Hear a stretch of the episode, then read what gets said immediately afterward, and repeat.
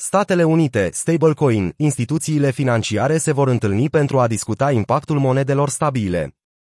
Janet Yellen, secretarul trezoreriei, a anunțat ieri, 16 iulie, planurile de a convoca grupul de lucru al președintelui pentru piețele financiare, Oficiul Controlorului de Valută și Federația Federală de Asigurare a Depozitelor pentru a discuta despre posibile activități interinstituționale care privesc monedele stabile sau stablecoins.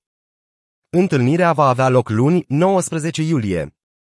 Această reuniune a autorităților de reglementare ne va permite să evaluăm potențialele beneficii ale monedelor stabile. Ne dorim ca aceste decizii și implicații să reducă riscul activelor digitale stabile pentru utilizatori, piețe și inclusiv sistemul financiar. Mulțumită creșterii rapide în preț a activelor digitale, care a avut loc anul acesta, agențiile au decis să colaboreze pentru reglementarea acestui sector și dezvoltarea oricăror recomandări pentru noi autorități, au fost cuvintele lui Janet Yellen.